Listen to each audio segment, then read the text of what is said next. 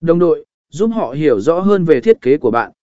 Sở kẻ tụt thường được sử dụng trong ngành kiến trúc, thiết kế nội thất và cả trong lĩnh vực giáo dục để tạo và thuyết trình các mô hình 3D và thiết kế.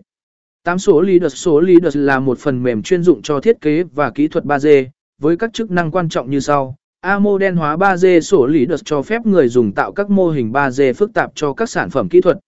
Sử dụng các công cụ mạnh mẽ, người dùng có thể tạo hình dạng và cấu trúc 3D của sản phẩm một cách chi tiết và chính xác.